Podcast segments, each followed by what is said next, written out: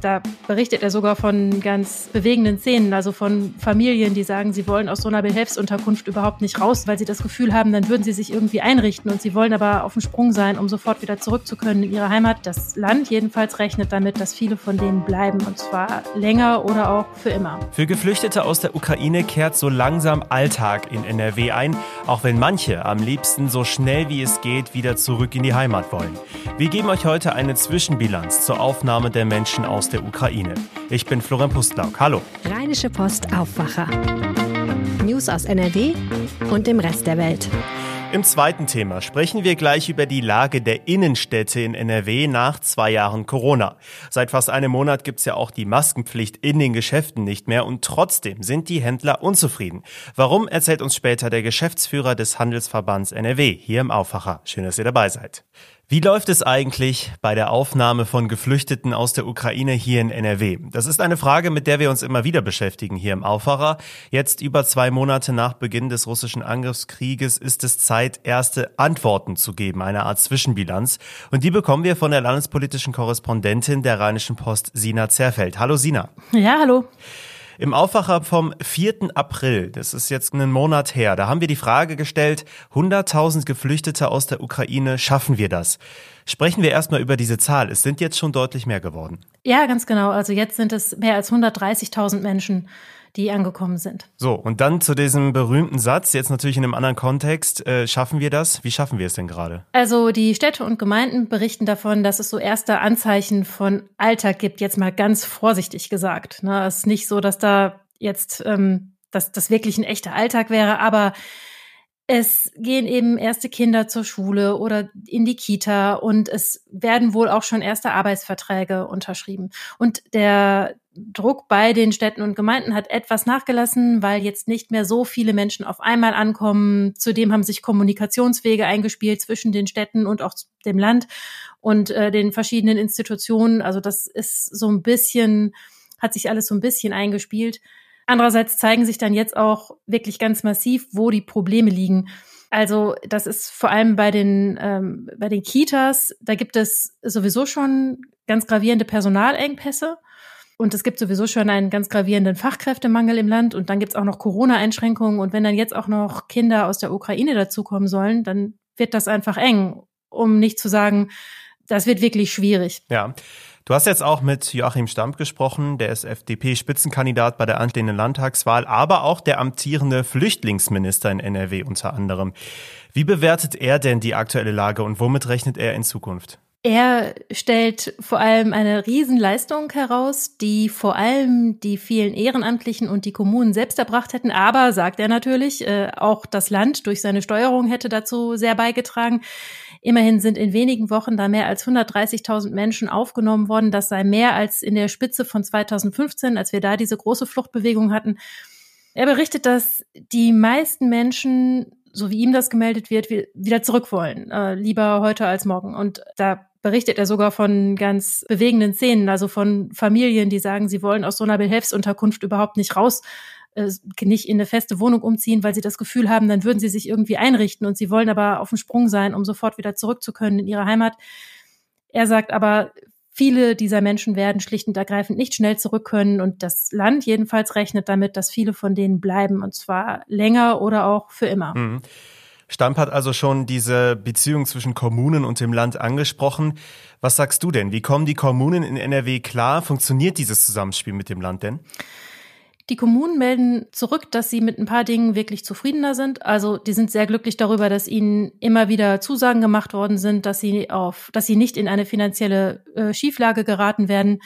Und sie sind glücklich darüber, dass die Mittel, die der Bund zur Verfügung stellt, also diese 430 Millionen Roundabout, dass die direkt und vollständig an sie weitergeleitet werden sollen und dass das auch schnell gehen soll. Also dafür gibt's positive Resonanz.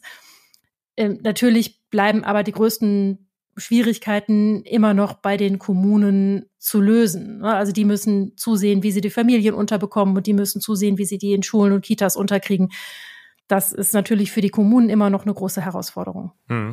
Zumal ja leider noch lange kein Ende des Krieges in der Ukraine in Sicht ist und vermutlich werden auch noch weitere Geflüchtete hier nach NRW kommen. Wie gut ist denn NRW aus deiner Sicht auch langfristig aufgestellt? Also was die innere Bereitschaft betrifft, da habe ich den Eindruck immer noch gut. Also die Kommunen betonen das, das Land betont das, wirklich alle Akteure, die berufen sind, sich um die Unterbringung und Versorgung der geflüchteten Menschen zu kümmern, betonen das und sagen auch ihrer Erfahrung nach ist es nach wie vor so, dass die Hilfsbereitschaft sehr groß ist. Die praktischen Probleme werden nicht von jetzt auf gleich zu lösen sein. Personal und Platz an Kitas und Schulen, das lässt sich nicht von jetzt auf gleich beschaffen und natürlich, das wird noch Probleme geben.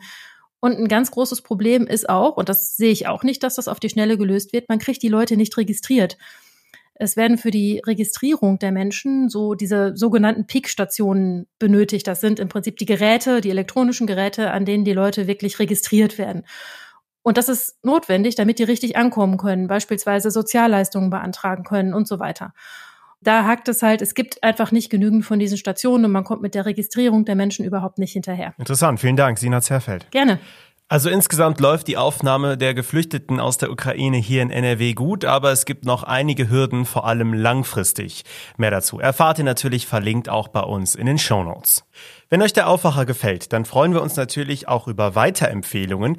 Gebt gerne einfach mal Freunden, Familie oder Kollegen Bescheid, damit auch die jeden Tag aufs Neue mit den wichtigsten Infos aus NRW versorgt werden.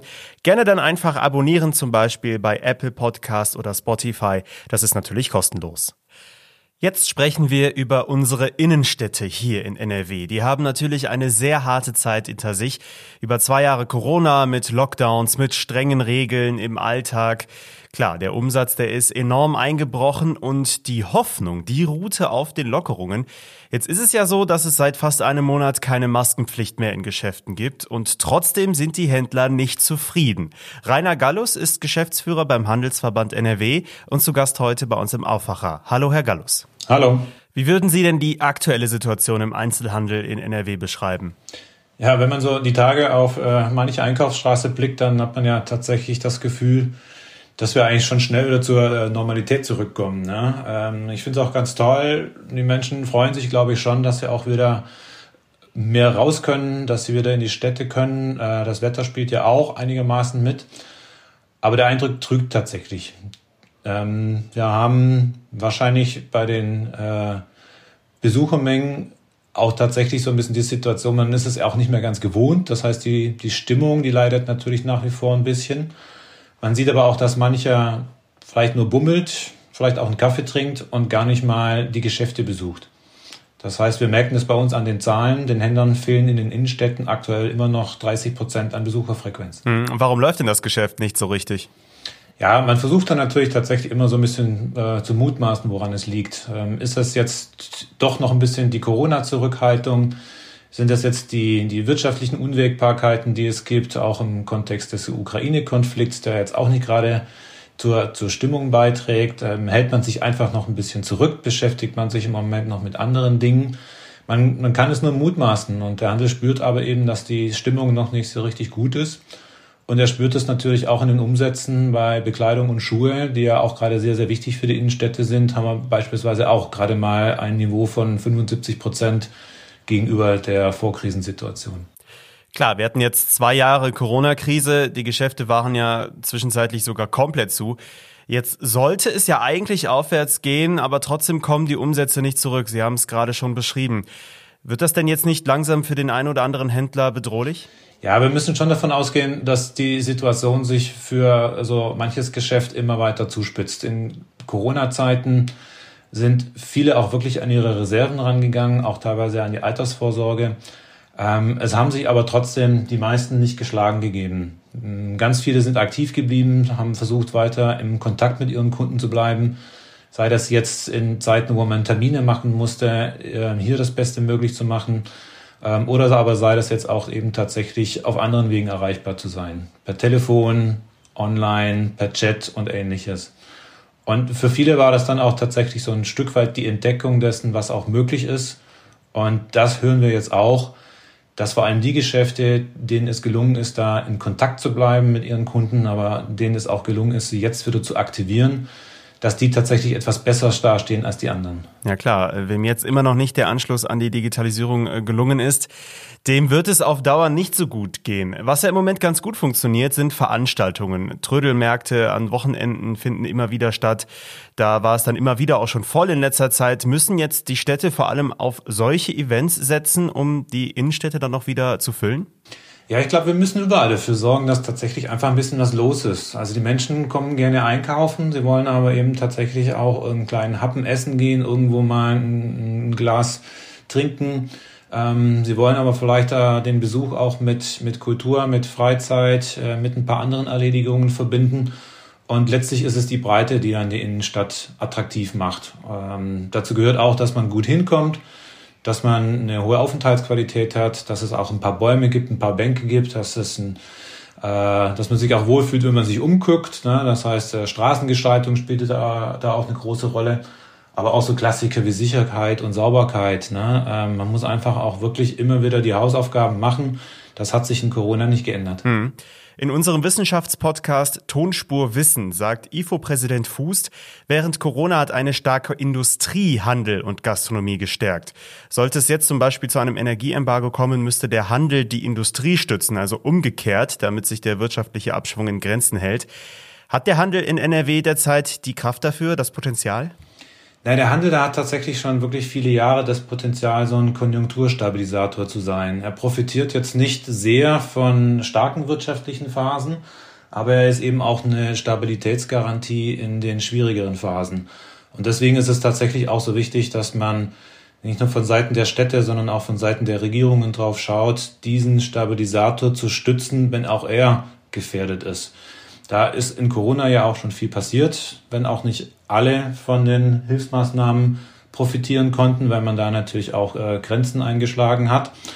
Ähm, wir steuern aber im Moment natürlich auf eine Situation zu, wo schon eine sehr große Unsicherheit ist. Und da muss man, glaube ich, nochmal genau drauf gucken, ob der Handel das aus eigener Kraft schafft oder ob man da auch nochmal unterstützen muss. Haben Sie denn auch konkrete Forderungen jetzt an die Politik? Wir haben ja auch demnächst eine Landtagswahl. Ja, ich glaube, die Maßnahmen, die dann zu ergreifen sind, muss man tatsächlich immer davon abhängig machen, wie, wie, ähm, wie die Situation dann in diesem Moment ist. Ähm, ich glaube, meistens geht es dem Handel darum, dass er die richtigen Rahmenbedingungen hat. Das heißt, dass er ein schönes Umfeld hat, dass die Städte sich um die Innenstädte kümmern, dass er ein Regularium hat, mit dem er zurechtkommt, dass er nicht überfordert, dass er auch von anderen Dingen nicht überfordert wird. Ähm, bei allem Engagement auch für Themen wie Mobilitätswende und Umwelt muss man immer schauen, ähm, dass es auch noch wirtschaftlich tragfähig ist. Äh, und ähm, äh, am Ende des Tages geht es aber, glaube ich, tatsächlich auch darum, die Menschen auch in die Lage zu versetzen, dann einkaufen gehen zu können. Das heißt, Ausgleiche dafür zu schaffen, wenn deut deutliche Einkommenseinbußen hinzunehmen sind. Herr Gallus, lassen Sie uns doch zum Abschluss nochmal über Städte sprechen, die das aus Ihrer Sicht schon ganz gut machen. Welche sind das zum Beispiel? Ja, da gibt es eine ganze Menge und ich scheue mich immer davor zurück, da jetzt einzelne herauszupicken. Ähm, man hat es aber beispielsweise auch wieder daran gesehen, dass das Bauministerium in Nordrhein-Westfalen sehr früh auch schon die, die Städte und Kommunen darin unterstützt hat, in Corona-Zeiten Sofortmaßnahmen zu ergreifen. Und ähm, ich kann die Zahl jetzt nicht benennen, aber es war äh, auf jeden Fall eine hohe dreistellige Zahl an Kommunen, die dann auch quasi tatsächlich die Gelegenheit genutzt hat äh, und solche Mittel abgefordert hat. Das heißt, da, da ging es darum, Leerstände anzumieten, da ging es darum, in Gespräch mit Eigentümern zu gehen, da ging es auch darum, mal Zentrenmanagements vor Ort einzurichten, um zu gucken, Quartiere auch professionell zu führen, äh, die Kontakte zwischen Wirtschaft und äh, der lokalen Politik und Verwaltung noch zu stärken, auch andere Akteure mit an Bord zu holen. Und da waren viele, viele Kommunen bemüht. Da sind wir auch wirklich sehr dankbar dafür. Dankeschön für das Gespräch, Rainer Gallus. Sehr gerne, Dankeschön. Das war also der Geschäftsführer des Handelsverbands NRW. Ich werde persönlich nach dem Gespräch das Gefühl nicht los, dass die Innenstädte, so wie wir sie kennen, einfach grundsätzlich inzwischen veraltet sind. Denn, ja, müssen wir auch ehrlich sein, selbst vor Corona ging es denen ja größtenteils nicht so gut. Mehr dazu findet ihr auf jeden Fall bei uns verlinkt in den Show Notes. Und diese Themen könnt ihr heute auch noch verfolgen. Wir haben heute bereits über die Situation der Geflüchteten in NRW gesprochen und natürlich ist auch angesichts des Krieges in der Ukraine die angespannte Energiesituation ein weiteres wichtiges Thema bei uns und das auch international. Die Energieminister der EU-Mitgliedstaaten kommen heute zu einem Sondertreffen zusammen. NRW hatte zuletzt bereits vorgeschlagen, bei einem russischen Gasboykott die Firmenbüros im Winter zu schließen und dann wieder voll auf Homeoffice zu setzen, um Energie zu sparen. An den sechs Unikliniken in NRW drohen neue Streiks. Die Gewerkschaft Verdi gibt heute das Ergebnis einer Urabstimmung zu möglichen neuen Streiks bekannt. Verdi fordert einen neuen Tarifvertrag zur Entlastung des Personals. Und ausnahmsweise sind heute zwei Bundesligaspiele an einem Montag. Gestern am Feiertag wurde ja nicht gespielt. Und hier könnten Fans aus NRW besonders hinschauen. Leverkusen trifft auf Frankfurt und Gladbach spielt gegen Leipzig. Anstoß ist jeweils um 20.30 Uhr. Blicken wir noch kurz aufs Wetter. Der Wochenstart wird teils freundlich, teils bewölkt. Es bleibt auch meist trocken und es wird mild bei 14 bis 19 Grad. Und so bleibt es dann auch diese Woche. Ein vorsichtiger Blick aufs kommende Wochenende. Immer gut an einem Montag. Da könnte es sogar richtig sommerlich werden. Ja, das ist doch mal eine Motivation für die nächsten Tage. Das war der Aufwacher für Montag, den 2. Mai. Ich bin Florian Pustlauk. Schön, dass ihr dabei wart. Ciao. Mehr Nachrichten aus NRW gibt's jederzeit auf RP Online. rp-online.de